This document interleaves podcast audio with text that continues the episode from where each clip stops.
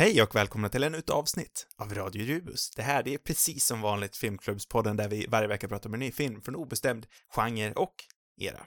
Jag heter Oskar och med mig har jag precis som vanligt min gode, gode vän och poddkollega Sam. Mm, god dag. Och eh, den här veckan så ska vi prata om hans val av film. Och det är Oskuldens tid, eller Age of Innocence, regisserad av Martin Scorsese. Den kom ut den 29 oktober 1993 i Sverige. Och har ni inte sett filmen innan så tycker jag att ni ska göra det precis som vanligt eftersom vi ska prata om den i spoilerfantastisk detalj.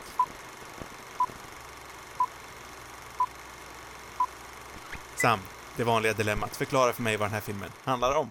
Det här är väl filmen som utspelar sig i den eh, amerikanska aristokratins miljöer under eh, 1800-talet någon gång. Och den handlar om, eh, om Newland Archer som spelas av Danny Day-Lewis. Precis förlovat sig med eh, May Willand som spelas av Winona Ryder. Men han träffar på hennes kusin Ellen Olenska spelad av Michelle Pfeiffer och blir väl lite betuttad i henne, kan man säga helt enkelt. Och eh, ja, det är väl där själva dramat ligger. Klassiskt triangeldrama i någon sorts, eh, vad kallar vi det för någonting? Vad kallar vi genren? Kostymdrama helt enkelt. Ja, precis. Ett romantiskt kostymdrama. Från något så oväntat som Martin Scorsese. Det du säger, det tyder ju verkligen liksom på hur för man, man ser ju Martin Scorsese som maffiaregissören, det tror jag att många gör. Men den här kännetecknar ju verkligen vilken bred filmografi han har. Ja, han har ju faktiskt en, han har gjort många andra eh, annorlunda genrefilmer också ju faktiskt, så att... Ja, för egentligen är det ju helt sjukt att man bara kännetecknar Scorsese med maffiafilmerna, för han har ju gjort så otroligt, otroligt mycket annat. Mm. Ja, det är väl de som han har blivit känd med liksom, eller de som kanske har blivit de största framgångarna. Ja, för innan den här filmen så gjorde han ju eh, Cape Fear. Mm. Och, otroligt fantastisk, bombastisk. Den älskar jag. Han har ju gjort Passion of the, Passion of the, the Christ? Nej, vad heter den? Last Temptation of Christ? Last Temptation of Christ, så heter den. Mm. Eh, ja, Hugo Cabaret till exempel. Alltså, han har gjort otroligt spridda filmer. En film som egentligen är väl en gangsterfilm kanske, men som ändå känns annorlunda. Det är ju, som jag blev sugen på nu när jag såg den här, det var ju Gangs of New York. Som jag har sett för väldigt länge sedan. Eh, men det känns ändå som en, det är väl det är ju ännu tidigare historiskt sett, men det är ändå någon, någon sorts, just på det här kostymdrama-aktiga med Day-Lewis i en viktig roll. Mm. Ja, det var väldigt länge sedan jag såg den jag med, men den är jag jag, Sval. jag minns det, jag är inte så betuttad i den filmen. Jag kommer ihåg den som lång, men Mm. ganska bra ändå. Den är inte som The Aviator som han också gjorde i krokarna. För den minns jag som lång och dålig bara. den har jag aldrig sett, men å andra sidan så minns jag liksom alla filmer av Scorsese som man såg när man var ung som att de var på tok för långa. Men när man återbesöker dem så här lite i senare dagar så är den väl nästan raka motsatsen. jag kanske inte har sett, jag kanske inte har sett, sett om dem. Men jag minns nog, eller jag tänker mig att visst, de som, jag tror nog att Aviator är rätt seg även nu. Ja, nej, jag minns ju Casino som att den var fruktansvärt lång, vilket den i och för sig är, men den kändes ju inte lika lång när vi återbesökte den till podden. Nej, Men nej det är eh, möjligt. det är också ett väldigt spännande perspektiv nu när vi väl är inne på hans spridda filmografi att eh, jag, jag tror ändå att Scorsese är den regissören vi återbesökt allra, allra mest. Det här blir väl den, ja vad blir det? Det blir väl den fjärde filmen från honom om vi räknar in hela Mafia-trilogin. Också Taxi Driver Just det. Och sen den här. Men det, är, det finns ändå en poäng i det. För att visa upp liksom hur, Hans bredd. ja precis, hans bredd. Det är också Och- lite roligt tycker jag att, för att jag är ju, jag vet inte hur det är med dig, men jag är egentligen inget så här, jag gillar ju Scorsese, men det är inte, jag är inte ett superfan. Det Nej, kanske nästan därför har blivit fler av honom, för jag har liksom varit så här ganska återhållsam att inte eh, välja en massa Tarantino-filmer till exempel, som jag Mm, egentligen tycker mer, eller jag är ju större fan av många av hans filmer egentligen. Men, men Scorsese liksom, jag tror han har liksom kommit undan lite, eller det har blivit fler av hans filmer. Just för att jag inte riktigt ser honom som en av mina absoluta favoriter, även om jag tycker han är väldigt bra. Mm, ja, men jag eh, håller helt med dig. Jag kan väl eh, också liksom fatta varför det har blivit så som du säger. Mm. Eh, För jag är Och inte sen är de så olika, liksom, han har ju verkligen en, en annan bredd än, än många, många andra faktiskt. Ja, ja, för det här var ju hans, om vi ska gå in på filmen, det här var ju hans första kostymdrama. Sen har han ju gjort Eh, ja, det beror väl lite på hur man definierar det egentligen. Man kan väl kanske inte säga att eh, Gangs of New York är kostymdrama, men jag tänker att eh, Hugo Cabaret är ju också lite i samma svängar. Det är ju inte kostymdramor och romantiska i samma bemärkelse som den här, men det är ju ändå runt den där tiden. Det är liksom långt i det förflutna. Det är mycket, eh, mycket liksom främmande scenografi och, och liknande. Den här hör ju nästan liksom till den här Jane Austen. Jag vet inte om man har något ännu mer specifikt namn för den typen av av kostymdrama. Men... Ja, ni, jag kunde inte låta bli att tänka på unga kvinnor som eh, vi har pratat mycket om nu eh, det senaste, ja men det senaste halvåret egentligen sedan den kom ut. Har ju varit på mångas läppar. Jag glömde säga det också bara, men det bygger ju faktiskt på, eller baserat på boken av Edith Wharton som faktiskt hade en ganska intressant inblick i just den här världen som filmen porträtterar. Eller hon var liksom uppfödd inom den, inom aristokratin i, i New York. Eh, och det märks väl rätt tydligt att, att liksom den som har skrivit boken har koll på miljön. Ja, nej, jag håller med dig. Det känns ju verkligen som att hon har koll. Boken var väl skriven 1920, tror jag. Om jag förstått det rätt så ska den väl utspela sig ungefär 50 år innan det. Mm. Eh, men det är som du säger, det känns ju verkligen att eh, den som skrev det här har ju koll på hur allt, allting funkar. Jag vet inte om, om boken också gör det, men filmen går ju liksom verkligen in i klinisk detalj i allt, liksom, i allt den här världen innefattar. Mm. Den går ju liksom in och förklarar, det här serveras på bordet, det här, de här serviserna har de här människorna och det påminner ju lite om Casino i början på den.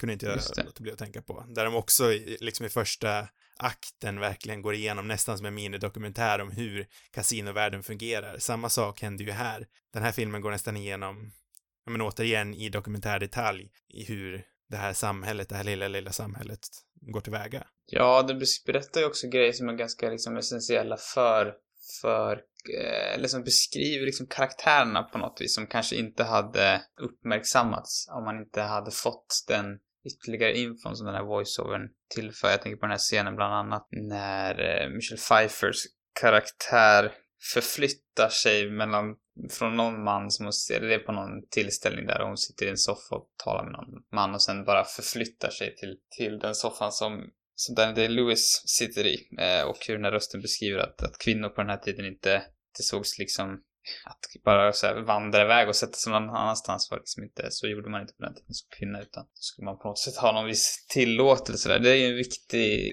detalj där som beskriver den karaktären. Och det finns ju många fler sådana scener i filmen också, eller som bara beskriver liksom, ja men det känns som att det beskriver tankar också hos karaktärerna, eller? Precis. Sen å andra sidan så, eh, det här eviga dilemmat med voiceovers är ju, är ju om den verkligen är om den är behövd. Kunde mm. man inte berätta det här till ett visuellt medium, kunde man inte berätta det här visuellt eller via filmtekniker istället för att lägga över en voiceover. Sen var ju voiceovern liksom ett medvetet val av Scorsese i den här filmen. För hela hans mm. tanke var ju liksom att han ville åkalla eh, den här känslan som man får när man läser litteratur. Jag tror också han var väldigt förtjust i just Edith Whartons, hennes eh, formuleringar och han gillade verkligen den här boken som filmen bygger på. Så jag, jag, tror också att det på något vis var det, att han ville få in det i, i filmen. Precis. Som jag förstod det i alla fall. Ja, sen har jag, jag också förstått det, som jag sa, liksom att han på något sätt ville knyta samman läsarupplevelsen och tittarupplevelsen. Mm. Jag är ju väldigt kluven själv på vad jag tycker om det egentligen. Det ger ju å ena sidan en väldigt liksom mysig, men ja men det ger ju en känsla av den här världen. Det känns ju som att man är i en sån här Jane Austen-aktig bok. Ja, jag, jag, jag, tycker att det tillför rätt mycket i den här filmen. Jag brukar också kunna vara lite anti ibland. Ja, jag vet inte om jag någonsin är anti för sig i, i Scorseses film. Det känns som att det hör, hör till. Det här är mm. i och för sig, vanligtvis brukar det ju vara mer, det brukar vara en av huvudkaraktärerna, känns mm. det som. Ja, här, här är det ju mer märkvärdig. Ja, en mer universell berättarröst. Eller det känns väldigt mycket som författaren som, som berättar. Jag vet inte vem det är som gör rösten egentligen. Eh, Joanne Woodward är det. Mm -hmm. mm. En eh, ja, en klasskådespelare men... från tidig Hollywood. Eller tidig, men 50-60-talet. Eh, okay. Eftersom det är en, en berättarröst som inte är med i filmen. Det är ju verkligen en, den här the voice of God som man brukar säga. Det är någon som kommer utanför själva narrativet. och förklara Mm. vad det är som händer. Det är ju ändå rätt ovanligt. I alla fall i kontrast till Scorseses andra filmer där du, där det är som du säger, att det är en karaktär som berättar. Eh, Men det här var ju Mm. också någonting som, som eh, studion var emot. För det mesta, om jag fattar rätt, så var de väldigt medgörliga i skapandet av den här filmen. Men just det var någonting som de inte riktigt förstod sig på, men Scorsese ville verkligen ha med det här för att, just för att skapa den här kombinationen av läsar och tittarupplevelsen. Eh, för att gå från den här berättarrösten så, det blir ändå en rätt bra övergång, för den förklarar ju också just det här lilla smala samhället som eh, som, som den här berättelsen skildrar. Å ena sidan är det ju här en väldigt eh, annorlunda film för Scorsese, men också är det ju, precis som han själv säger, den är ju samtidigt väldigt bekant just eftersom, eftersom den skildrar det här lilla samhället som han vanligtvis brukar visa genom, ja men den italienska invandrarupplevelsen. Mm. Eh, Men det är ju lika så ett litet samhälle, men här visar han det lilla samhället från den aristokratiska, det är väl brittinvandrare från, det här borde väl bli första generations amerikanare, antar jag. Ja, jag vet, det vet jag faktiskt inte riktigt. Det här Så borde väl kan det vara väl vara. den eh, generationen som, det här borde väl vara barnen till de som först invandrade till Amerika. Det kanske är helt fel, men ja. Alltså de beskriver i alla fall väldigt mycket om hur, hur viktiga de gamla Eh, engelska traditionerna fortfarande är och även om det här nya USA som ska vara mycket friare och ha, där kvinnor ska ha mycket mer möjligheter och så vidare är på något sätt ändå ganska förtryckta av de, de gamla, eh, de här gamla traditionerna helt enkelt. Och, eh, huvudkaraktären Archer, han, han vill ju på något sätt se sig som en, en modern man som kan, ja men liksom, ja, ändå gå ifrån det här lite gamla och förlegna, absolut synen på kvinnors, eller kvinnors roll i samhället. Men i slutändan så är, blir han ändå på något sätt del i det där när han gifter sig med den väldigt traditionella eh, May eh, som Mm. Winona Ryder spelar. Det är också väldigt intressant, eh, jag är väldigt intresserad av den här hemvända karaktären och det är ju Michelle Pfeiffer i den här filmen. Mm. För hon är ju den som kommer från ett utomstående perspektiv. Hon är ju född här i, men hon har lämnat det eh, för att åka till liksom ett helt annat ställe med främmande kulturer. Jag har ju till och med skrivit min C-uppsats om, eh, om hemvända karaktären, så jag, jag tyckte det var väldigt spännande att se den eh, dyka upp även i den här filmen. Det är lite mer oväntad hemvändarkaraktär också. Eller det känns inte som den här, inte den man först kommer att tänka på direkt. Nej, och det är det jag tycker är så spännande, för traditionellt sett så kan man väl säga att hemvändaren återvänder ju oftast till ett ruralt landsbygdssamhälle. Mm. Eh, Den kommer till en mindre, den kommer från en större stad eller en helt främmande kultur till, tillbaka till det här lilla samhället som den växt upp i. Mm. Eh, men här kommer man ju tillbaka till New York och vid första anblick så tänker man ju inte att det är ett litet ruralt samhälle, men precis som vi varit inne på så blir den här höga aristokratiska eh, överklassen, eh, de i sig blir ju liksom ett litet samhälle, precis som vi sagt. Eh, så från det perspektivet så är ju hon verkligen typ exemplet av en hemvändare. Ja, och det blir också så hon blir en viktig del i att liksom uppmärksamma allt det som, det falska ändå som, som finns Mm. i det amerikanska samhället. Eller liksom motsägelsefulla med att de ser sig så moderna och hon liksom när hon väl kommer tillbaka så har hon ju en väldigt romantiserad bild av hur det ska vara där och det stämmer ju inte riktigt överens Nej. med det och, och också, hon blir också på något vis den här äh, nästan som en sorts wake-up call för, för Daniel Day-Lewis karaktär. Ställer det på sin spets på något vis. Ja, och sen så blir hon ju också, det är också eh, någonting som hemvändaren alltid blir. Den blir ju alltid sedd som någonting avvikande. Så Mm. när hon kommer dit är hon verkligen sedd som någonting annat. Hon är ju inte en del av dem mer. Även fast hon kommer därifrån så har ju hon eh, adapterat de här eh, kulturella koderna som finns i det nya samhället där hon liksom fostrats. Eh, men när hon kommer tillbaka till sitt gamla hem så blir hon ju inte accepterad. Nej. Och det är ju liksom ett, ett centralt ett centralt perspektiv att titta på hemvändaren ur. Eh, Men sen är ju den här filmen inte berättad från hennes per- perspektiv, precis som du säger, utan det är ju sett från DDL, Daniel Day-Lewis. Eh, Ja, och det är väl vanligtvis i de här hemvända filmerna brukar det väl ofta vara huvudkaraktären som är hemvändare. Exakt, för eh, eh, de som stannade kvar där, där hemvändaren kommer ifrån är ju alltid liksom sedd som väldigt stereotypa. Eh, de är Mm. liksom fasta i, de är fastsatta i sitt sätt att göra saker.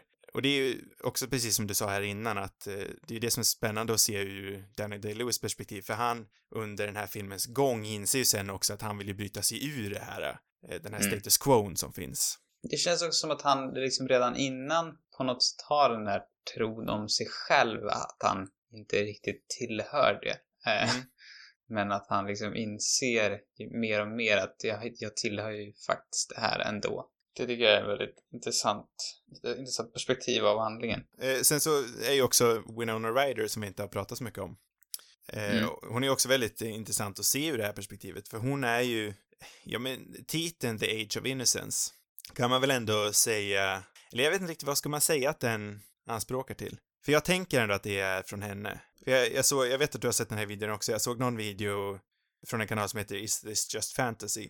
Mm. Där hon analyserade hela den här filmen. Och där så snackar ju hon om att eh, både Pfeiffer och Danny Day-Lewis ser ju Winona Ryder som någonting oskyldigt som måste beskyddas. Det är ju därför de inte eh, låter sin romans spela ut till fullo. Nej, precis. Eh, Utan de, är, de håller ju sig själva isär för att bespara henne från att bli sårad. Eller för att bespara henne för att bli liksom, vad ska man säga, för att bli eh, utsparkad från det här eh, slutna samhället. Jo, men alltså det känns väl ändå som att hon är, blir väldigt mycket någon sorts symbol för, för the innocence, eller vad man ska kalla det Ja. för någonting. Ehm, Och så sen, i Sen- slutet då när hon liksom säger att hon har vetat om det här hela tiden så inser man ju att hon har ju inte varit så oskyldig som de trodde. Nej, precis. Det, det finns mycket mer där under den här karaktären som man inte, som varken jag tror som tittare eller som de karaktärerna i filmen eh, fattar. Och det, det är ju det är ju väldigt snyggt tycker jag.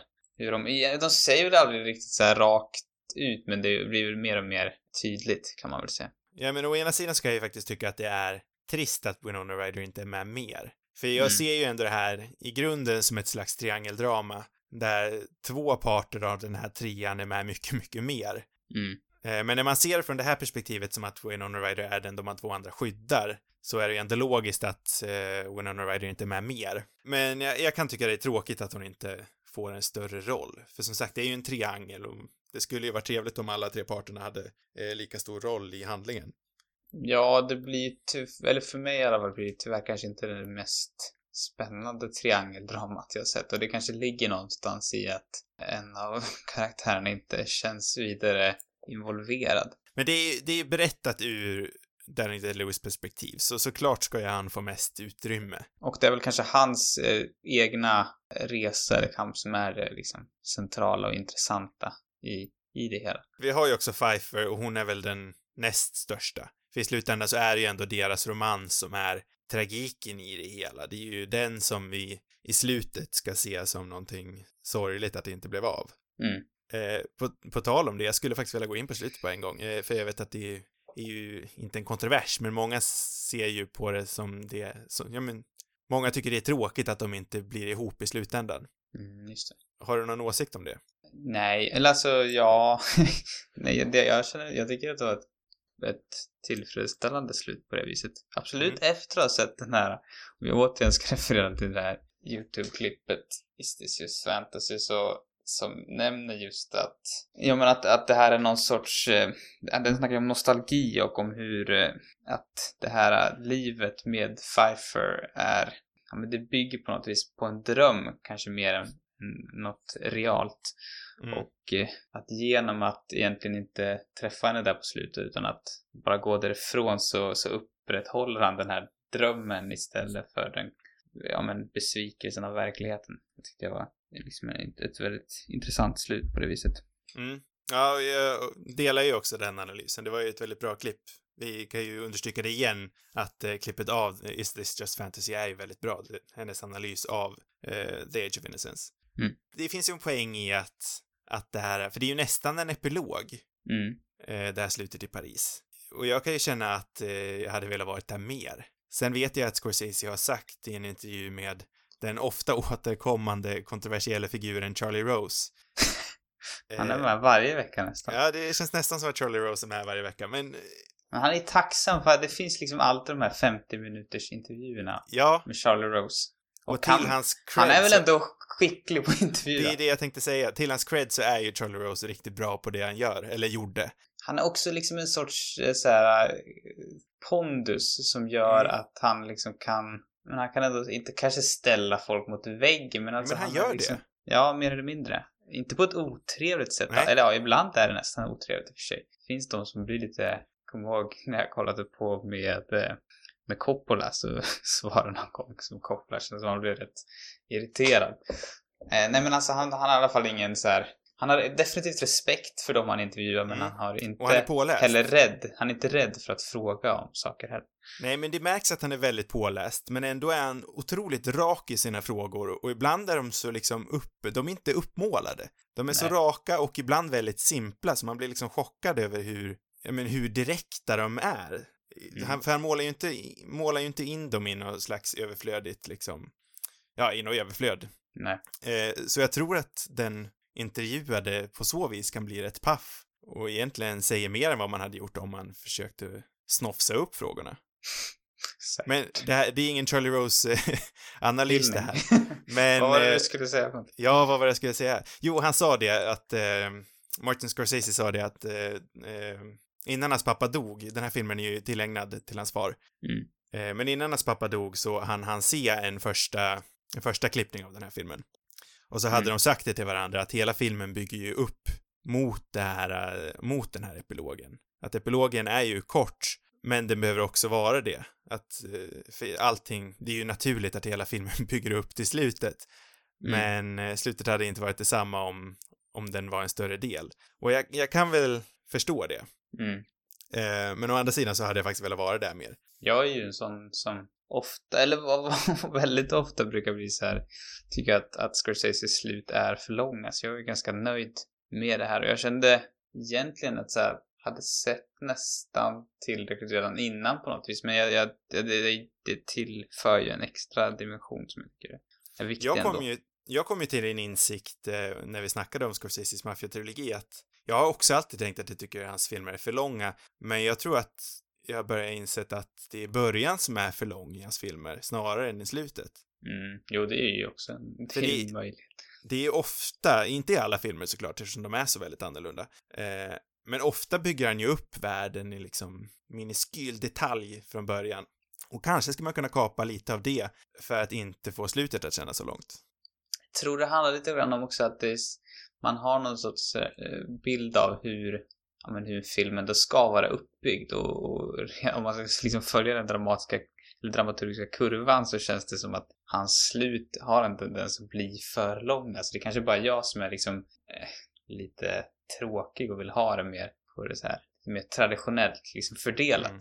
Det känns som att, ja, det ligger någonstans i det. Ja, för jag, jag älskar det oavsett verkligen epilogen här. Jag tycker den är fruktansvärt vacker och jag älskar att de, han inte går in till henne. Det är mycket snyggare att han klipper till den här fantasibilden i det förflutna då hon faktiskt kollar tillbaka på honom. Mm. För det är ju som du säger och som uh, Is This Just Fantasys analys också säger att eh, den här romansen är kanske mer menad för att vara en fantasi. Mm. Än, ja, den skulle helt enkelt inte funka i verkligheten. Kan man tro. Eller så gör den det. Men det kommer vi aldrig veta. Nej, de har ju liksom inte... Det känns som en sån där roman. Alltså, de har liksom inte testat på det riktiga livet någonting. Så det känns som det är en roman som bara skulle kunna haverera också. Ja, mer passion än, än vad den är realistisk. Ja, men kanske. Eller jag vet inte. Det känns omöjligt att veta liksom. Eh, men jag, jag blir i alla fall väldigt glad av att se Michelle Pfeiffer i, i en sån här roll. En sån här jättestor, liksom högprofilerad roll. För det gör man inte, nu var det här länge sedan, men idag gör man ju inte det allt för ofta. Nej, men det här var, var väl... Gjorde väl, jobbade väl mer på den här tiden. Ja, jo, 90-talet var väl stort för henne. Eh, Scarface, det var väl ett tag innan i och för sig. Var det 89 eller när var det? Det kanske var ännu 80. längre innan. Jag tror den kom 80. Var det 80 till och med? Ja, 80-90-talet var ju väldigt stort. Runt de här slängarna kom ju Batman Returns ut också. 83. Scarface. Ja, det var långt innan. Men ändå, 80-90-talet var ju hennes storhetstid och idag är hon ju... Ja, kanske att hon kommer få en comeback nu när hon börjar dyka upp lite i Marvel-filmer som alla andra. Känns som att det är också ett återkommande tema varje vecka att den här skådisen, den är numera med i en Marvel-film. Oj, jag visste inte om att hon var med i en. Ja, hon är ju med i Ant-Man-filmerna numera. Satan vad ospännande. Men... Men... De väljer den tråkigaste. De tråkigaste också. För jag kommer ihåg när den här Tim Burton-filmen Dark Shadows kom ut. Mm. Eh, Då gick det mycket snack om att hon hade ringt Tim Burton och sagt hej, jag vill vara med i din nästa film. Jag tror inte ens att hon visste vilken film det var. Mhm. Men hon sa, hon sa bara att jag vill vara med i din nästa film, för de hade ju som sagt jobbat ihop på, eh, med Batman Returns, någonting som var väldigt stort för hennes del i alla fall. Det var ju den rollen hon väl kanske mest ihågkommen för än idag. Mm. Mm. Eh, men jag, jag kommer bara ihåg att det var så himla tufft liksom att hon, för jag tror inte det är många skådespelare som liksom tar, tar hand om det sådär mycket. Hon känns tuff på något vis. Det känns att det passar henne. Och tyvärr så är det ju så att kvinnor i hennes ålder, 50 plus, det är ju inte sådär jättemånga roller i Hollywood som det ser ut idag, eh, som är ägnade åt henne, eller som är menade till henne. Har inte hon haft den där klassiska häxrollen också som jag tror... Ja, i Stardust Jag tror. Meryl Streep har skojat om det någon gång om att man, liksom, sooner or later så kommer man att få den här häxrollen liksom. Ja, och den hade hon ju i Stardust. Var hon Mm, inte just hon en häxa där? Jo, jag, jag tror det. Eller så är det vi som minns som det bara. Vem vet? jag är rätt hundra på att hon var en häxa i Stardust, annars så tar jag den smällen. Det är kul ändå för att alla, ingen av de här liksom, skådespelarna var ju gjort, eller Daniel Lewis har ju jobbat, även om han har så kallat slutat nu då, men, men eh, han, Han har ju gjort vä- väldigt få filmer, eh, absolut under 2000-talet. Och eh, jag vet inte hur, hur var det med Winona Ryder? Hon hade väl också en riktig, liksom, vad, vad var grejen med henne? För hon var väl också borta jättelänge. Ja, det grundar väl mycket i att hon av någon anledning hade, blev fasttagen för att ha snattat. Va? Är det sant? Ja, ja, jag tror hon snattade, alltså verkligen jättelöjligt. Hon snattade typ en tröja eller någonting under tidigt, eller mitten av 00-talet som blev en stor kontrovers. Eh, sen så, som sagt, på grund av att Hollywood ser ut som det gör så hade hon säkert inte fått så många roller ändå på grund av att den är en kvinna i en viss ålder. Fast eh, hon är ju ganska... Hon är, hon är ju yngre än vad man ung tror i och för sig. faktiskt. Vad sa du? Ja, jag menar, när han gjorde den här filmen var han ju bara typ 22, tror jag, eller något sånt. Mm. Så att det känns inte som att det kan ha med ålder att göra. Hon borde väl snarare haft liksom sin... Hon borde haft några fler till år liksom. Nu är hon ju i och för sig tillbaka igen. Ja, nej men jag tror i alla fall mycket av varför hennes karriär gick under isen var på grund av det här snatteriet. Sen Jag tror som nå- att det var någon sån här missbrukshistoria också, men det kanske är bara... Ja men liksom- var, ha- var hon inte, vad heter det, inte narkoman? vad heter det, vad heter det när man snattar? Eh, Jaha, du menar för ett sånt missbruk? Ett Ja. snattningsmissbruk? ja, vad fan heter det? Det har ju ett namn. Jag vet inte. Ja, eh, snattoman. Under många år led det. med Så många år av rehab. ja, Snatteri-rehab. hon kanske hade något annat, något annat missbruk också, men under några år där så hade hon ju totalt menlösa roller som Spocks mamma i JJ Abrams eh, Star Trek-filmer till exempel. En jätteliten roll. Oj, det visste inte ens jag om. Och jättemenlös. Eh, Men sen så tack synd. vare... Jag, jag gillar verkligen henne. Jag tycker att det Ja, jag med, jag älskar henne. ändå, jag nog sett väldigt få filmer egentligen. Men nu tack vare Stranger Things på Netflix så eh, har ju hon verkligen fått en comeback. mm. Då kan man väl säga att she's back in business tack vare det. Ja, Day Lewis dock. Tror du han är tillbaka? Kommer han komma tillbaka? Eh, Det här har väl andra sagt också, men eh, man kan väl likna honom till eh, Steven Soderbergh, tror jag. De säger att de ska gå i pension, i pension med frågor. Pension, inte passion. I pension, eh, men eh, jag tror inte det kommer bli av. Ja, det är svårt med honom för att han har liksom... Han har Jag gjort vet det inte vad förr. Tidigare har han inte sagt att han ska... Han har bara sagt så här, jag vet inte när jag ska jobba igen. Han har inte det- sagt att han skulle göra det förr. Jag trodde han sa att han inte skulle skådespela mer F innan Gangs of New York, var det så? Mm, nej, jag tror inte... Eller ja, jag är inte säker. Men jag, jag vet inte om han sa det. Jag tror bara att han liksom... Ja, höll på med annat och inte... Jag tror han sa att han skulle ta en paus liksom, men... Men... Har han inte inte. sagt att han ska bli en skomakare någon gång? Var det nu eller var det förra gången? Han jobbade ju mellan, jag tror, alltså under, eh, men innan, efter han hade gjort, vilken film var det han gjorde då, då egentligen? Eh, men emellan Gangs of New York och Mm. eh, eh, Boxaren, The Boxer heter den så? The Boxer, vad är det för film? Nej, den kanske inte heter The Boxer, det är The Boxaren på svenska i alla fall. Det är Jo, en Boxer. boxarfilm med Danny DeLewis. Jajamän. Regisserad av Jim Sheridan. Jag har eh, inte ens en aning 97. vad det är för film. Eh, ja, men han, eh, då hade han ju en paus på typ fem, ja, sex år var det inte, men fem Mm. år då.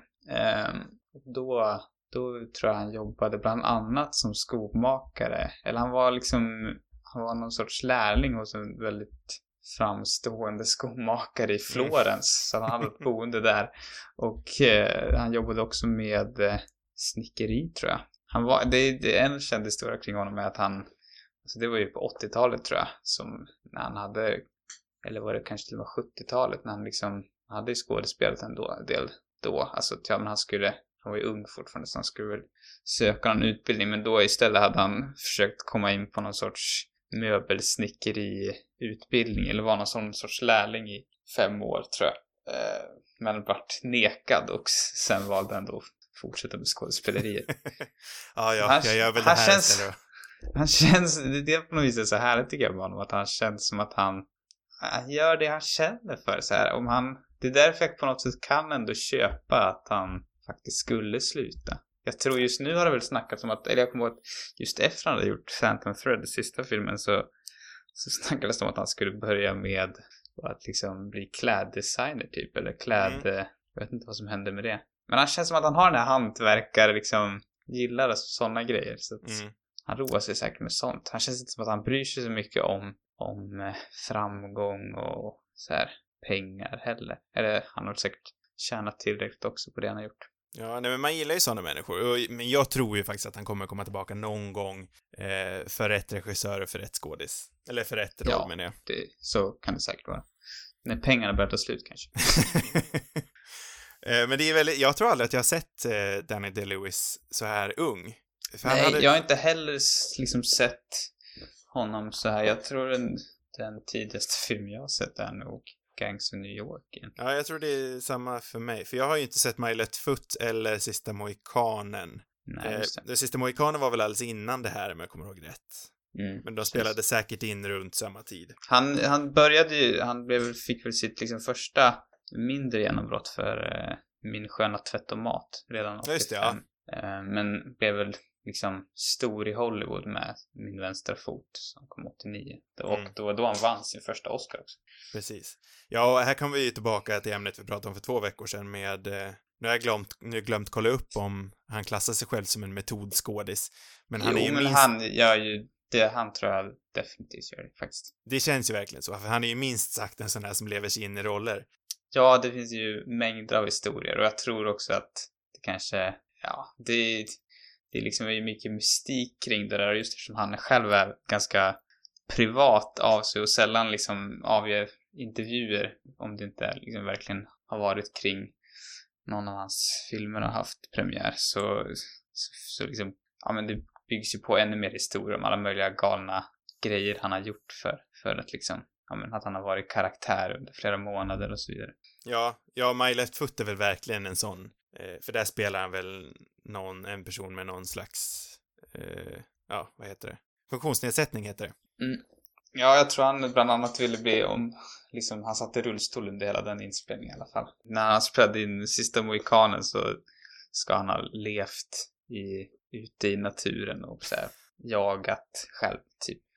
Ja, och även fast det här är inte en lika dramatisk roll i eh, Oskuldens tid så vet jag ju, han gick ju även in i rollen här. Ja, här, här levde han väl i, liksom, i de här kläderna och i någon... Ja, han är väl alltid i sin roll under liksom all ins... Alltså mellan tagningarna och sådär, men han... Även innan inspelningen tror jag han levde liksom i de här kläderna i någon lägenhet under ett... Under en period, typ. Ja, ja för, Richard E. Grant som har en väldigt liten roll i den här filmen eh, har ju någon berättelse i någon sån här GQ-video eh, där han går igenom sin karriär. Eh, där han pratar om det här att han, första dagen så snackade han med Danny DeLewis och de hade jättetrevligt ihop. Sen så vart han jättetyst och reserverad ett tag och han funderade på om han hade sagt någonting eller gjort någonting för att de, så att de blev osams. Mm. Och sen sista dagen så bryter han karaktär och då är de dunderpolare igen. Ja, just det. Richard E. Grant är ju för övrigt, jag måste bara säga några ord om hans Instagram-profil. För jag vet inte riktigt vad jag ska, just nu håller han ju på med det här eh, att han ger ett citat från With Nail and I varenda dag. Han har inte och, gjort det under flera månader nu. Jo, hur länge som helst. Och varenda klipp slutar med något absurt, vad som måste vara ett fejkskratt. Det är inte möjligt. Men jag är helt fascinerad av de här klippen. Det känns som att han har blivit galen tycker jag. Ja men verkligen. Han är ute på någon äng. Liksom helt viltklädd, håret åt alla kanter. Och så ger han något konstigt citat. Och det är inte välspelat om jag får säga det så. Och sen brister han ut i något skratt som känns så himla fake. Men jag kan inte sluta titta på dem. Och jag vet inte om jag älskar eller hatar det. Jag känner att jag hatar det mer än älskar det i alla fall. Jag, det, det, han är liksom på något vis, det här är motsatsen till den galenskap som, eh, som Day-Lewis blir anklagad, eller har blivit anklagad för genom alla åren tycker jag. För han känns, det här känns ju mer som något sorts, alltså han söker ju att folk ska tycka att han är galen. Han Ja, vill men lite. liksom att, Danny Day-Lewis tror jag aldrig har haft han, jag, jag tycker i alla fall att Danny Day-Lewis känns väldigt sympatisk. Han känns som en ganska så här, men han är den där typiska konstnärspersonligheten tycker jag. Mm. Och han känns väldigt, men ganska inåtvänd och blyg av sig. Och inte att han är det för att liksom, för att spela någon karaktär så, utan han, han, han verkar liksom vara på det viset. Och jag tror att det var någon intervju jag såg där de snackade om, om just hans method acting och liksom orsaken bakom och alltså hans nöje också med det. Att pratade just om, om eh, liksom hur roligt det är som skådis att gå in i en annan roll och att, att liksom verkligen fantisera sig in i det. Och det kan jag ju också fatta. Hade jag också varit skådespelare tror jag hade, hade jag nog gillat att liksom verkligen gå all in och nästan leva, leva som den personen. Jag kan verkligen förstå det och jag tror att han gör det, att han verkligen gör det av, av nöje snarare än, än att, att det ska vara någon så här grej som han ska få uppmärksamhet för. Som du säger så, jag tror inte heller jag har sett, jag har inte sett många intervjuer med, med honom om någon.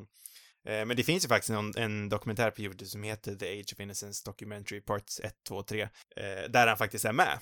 Mm. Jo, Eh, där är han också med. Ja, och jag blir liksom chockad över hur, för jag har ju sett någon dokumentär med han liksom i nutid och där verkar han ju väldigt tillbakadragen och inte så skojfrisk. Eh, Men Nej. här då jag sitter och snackar med Scorsese i någon slags eh, intervjuformat så eh, verkar han jättehärlig och rolig och trevlig. Trevlig är han nog även i nutid, men han verkar vara väldigt reserverad i alla fall. Ja, jag tror, jag, jag tror han är väldigt liksom missförstådd egentligen. Och Mm. eh, jag tror inte alls han är vidare galen egentligen. Nej, det tror inte jag sen, sen så är han säkert rätt obehaglig att, att jobba med kan jag tänka mig. För att han, han kan ju vara, alltså absolut om han alltid är i roll och han har ju spelat rätt så, så otrevliga karaktärer. väldigt övertygande också. Så att det kan man verkligen förstå. Och det finns även i den här filmen tycker jag något så här ganska kallt över honom. Mm. Eh, Men nej, Men- att han, kän, han känns rätt missförstådd. Det känns som att folk vill bygga den här mystiken kring honom som en galen person lite för mycket egentligen. Ja, men för jag tror skillnaden är ju, om man kollar på en galen person som Jared Leto till exempel. Han, kän- han, han känns ju som att han gör det. du bara anklagar honom för han kanske inte heller är galen. Jo, han, eh, fan, han skickar döda råttor och använder kondomer och skit till folk under inspelningen Ja. av Suicide Squad. För att han ska spela Jokern. Det är ju Det hur skulle inte som helst. Lewis göra. Det- Nej, han, känns för, alldeles för väluppfostrad för att Ja, för om man lyssnar på Steven Spielberg till exempel om inspelningen eh, för Lincoln, så kommer jag ihåg att han säger det, att det är ju inte så seriöst som folk får att låta. Det enda jag gjorde annorlunda med honom var att jag kallade honom eh, Mr Lincoln när han sa action till exempel, Go ahead Mr Lincoln, någonting sånt jag för mig att han sa. Mm. Så så, jag tror inte han liksom påverkar andra så mycket med sitt metod, metodskådespel utöver sig själv. Till Nej, skillnad nej. från Jared Leto som gör det mest för press, känns det som. Han låter det ju gå ut över alla andra runt omkring honom också. Och det är inte okej. Det är ju ändå en arbetsplats. Ja, det är, ja, precis. Det är, nej, men det är också svårt. Det är liksom så här svår gräns. Jag vet inte, jag tänker som Dustin Hoffman, han har väl ändå, jag tänker på när vi pratade om, om Kramer vs. Kramer, så utsatte han ju Meryl Streep för en del rätt Mm. tveksamma grejer. Ehm, det var ju under inspelningen, men ja, inte trevligt liksom. Ja, nej men absolut. Så Går det bara ut över dig, då tycker jag personligen i alla fall att det känns okej.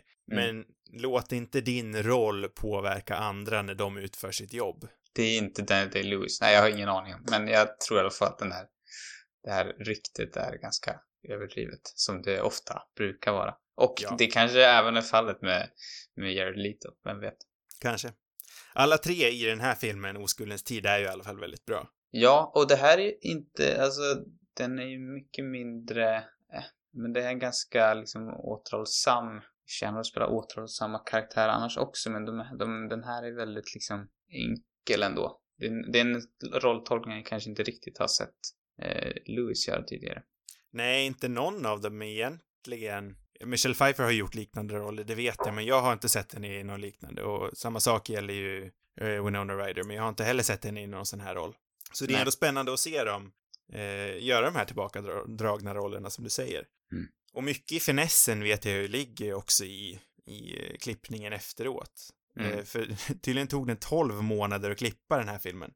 Det är helt sjukt länge, för vissa scener kunde det ta längre tid att klippa än vad de tog att spela in, bara för att Scorsese verkligen ville ha in rätt timing vid en beröring till exempel. Så alla de här jättesmå detaljerna skulle vara liksom tajmade in i perfektion, eller in i minsta detalj.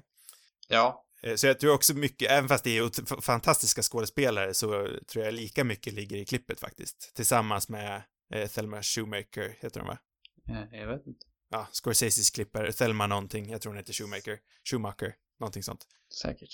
De har jobbat på ihop på nästan alla filmer, jag tror fortfarande att de jobbar ihop. Det gör de säkert. Jag tycker att det är väldigt mycket det här fotot också. och Det det är väl det då. Liksom samarbetet mellan klippningen och fotot. Men det har ju väldigt, den här känslan, liksom där äh, svävande, att det liksom svävar iväg. Kameran liksom rör sig så här väldigt flytande genom de här olika miljöerna och, och eh, betraktar också väldigt mycket miljöerna och liksom vad som sker runt omkring och ja men hela kamerarbetet är väldigt spännande. Mm. Och även de här liksom ganska, ja, det är ju mer, det är utöver kamerarbetet också, men, men det här, äh, de här fantastiska elementen som finns också. Men det är väl typ drömmar eller liksom som så här flyter samman med, med verkligheten som jag tycker är väldigt häftigt. Ja, människor pratar in i kameran, helt plötsligt så bryter de liksom det traditionella berättandet och använder den här iris-linsen för att gå in och fokusera på ett samtal. Ja, det är också supercoolt. Mm, Det känns väldigt, väldigt så här, ja men som en, lite som en hommage till någonting väldigt, liksom det gamla, en riktigt gammal film. Mm. Eh, men också den liksom, effekten det har. Ja, och allting understryks ju också av den här fantastiska miljön de är i. Och allting är ju uppbyggt. Mm. Eh, Förutom några få enstaka miljöer, men allting är ju uppbyggt av, av eh, produktionsdesignen Dante Ferretti. Wow, han har du koll på. hade jag stenkoll på. Han har den bästa rösten jag någonsin har hört. Bästa italienska eh, brytningen någonsin. Han låter som Super Mario och Oj, under vilken här... rasistisk stereotyp. Ja, kanske. Men han låter som Super Mario. Vad nervös du lät nu.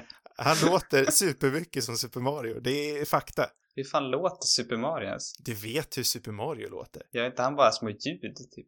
Säger Nej, han nej. någonsin någonting? Ja, let's go. It's a me, Mario. Ja. Men det är mer eller mindre ljud bara. ja, ja, det är bara små, korta. Han pratar ju inte eh, flytande. Inte i spelen i alla fall.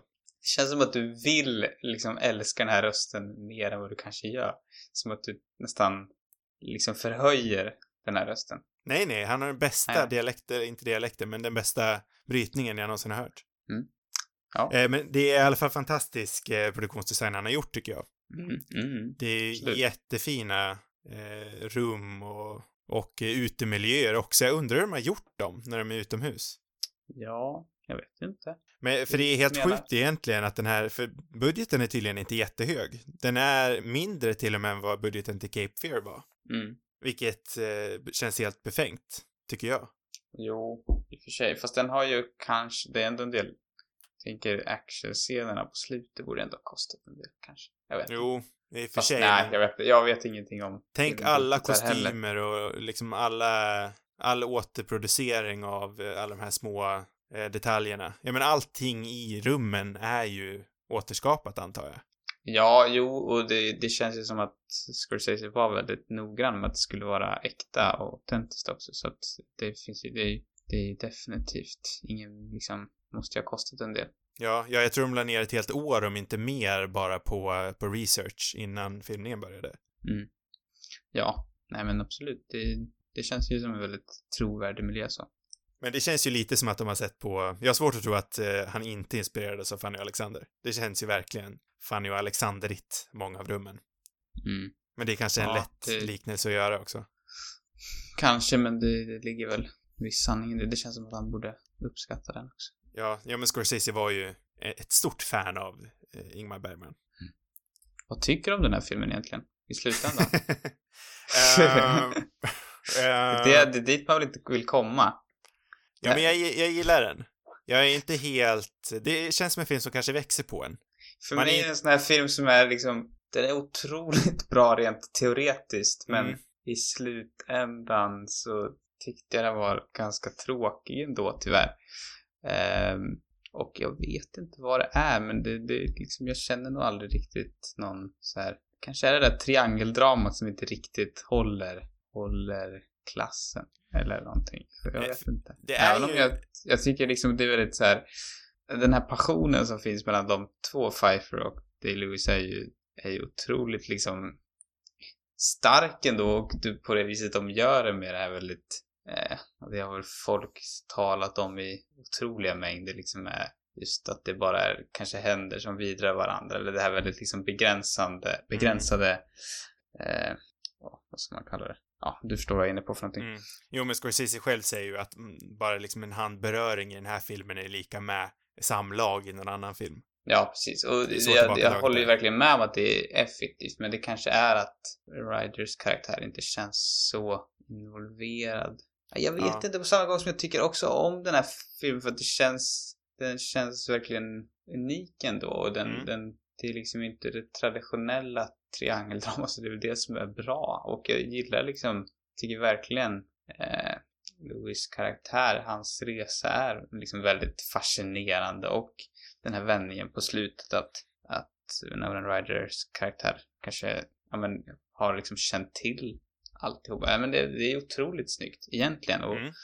liksom allt håller ju en, en otrolig kvalitet men ändå så är det, är den bara liksom Ja, tre plus i underhållning typ.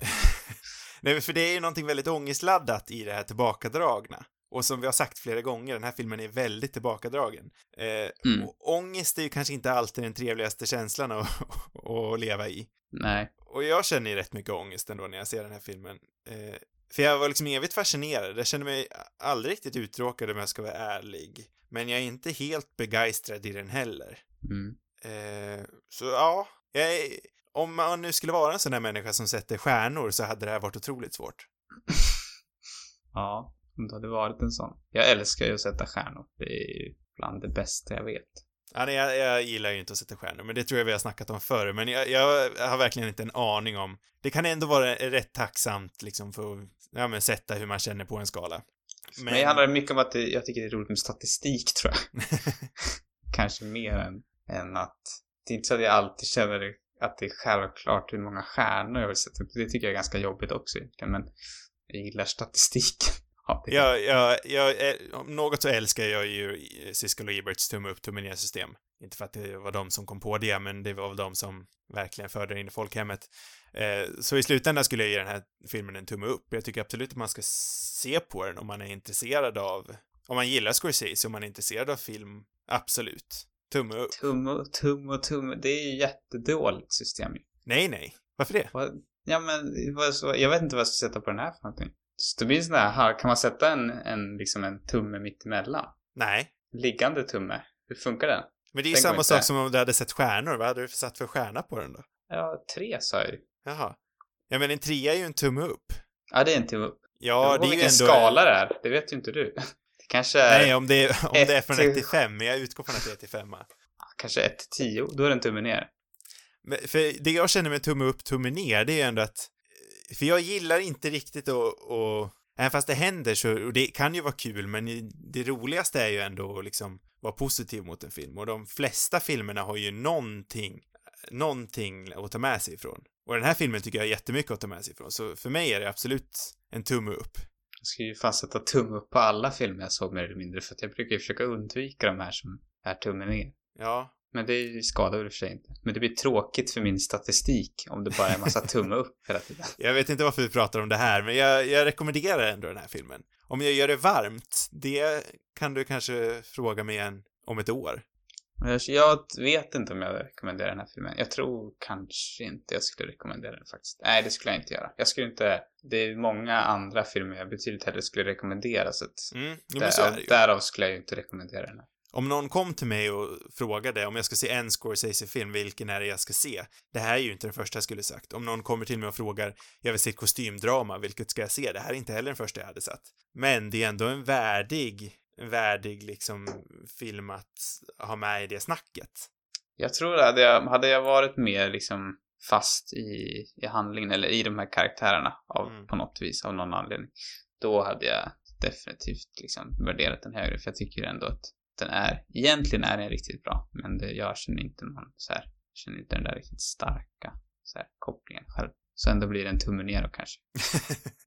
Nej, jag, tror- jag tror att det är någonting i den här filmen som kommer växa bara. Den här tillbakadragenheten, den är ju svårt att liksom eh, emotionellt eh, empatera med, eller vad man ska säga. Men på en Ja, gång, nej, på en jag gång tycker den är fall, ganska- tror- Rimlig. Det, det är väl det som gör dem ändå eh, liksom väldigt eh, Empatisera heter inte empatera. Jag säger alltid empatera, men jag vet att det heter empatisera.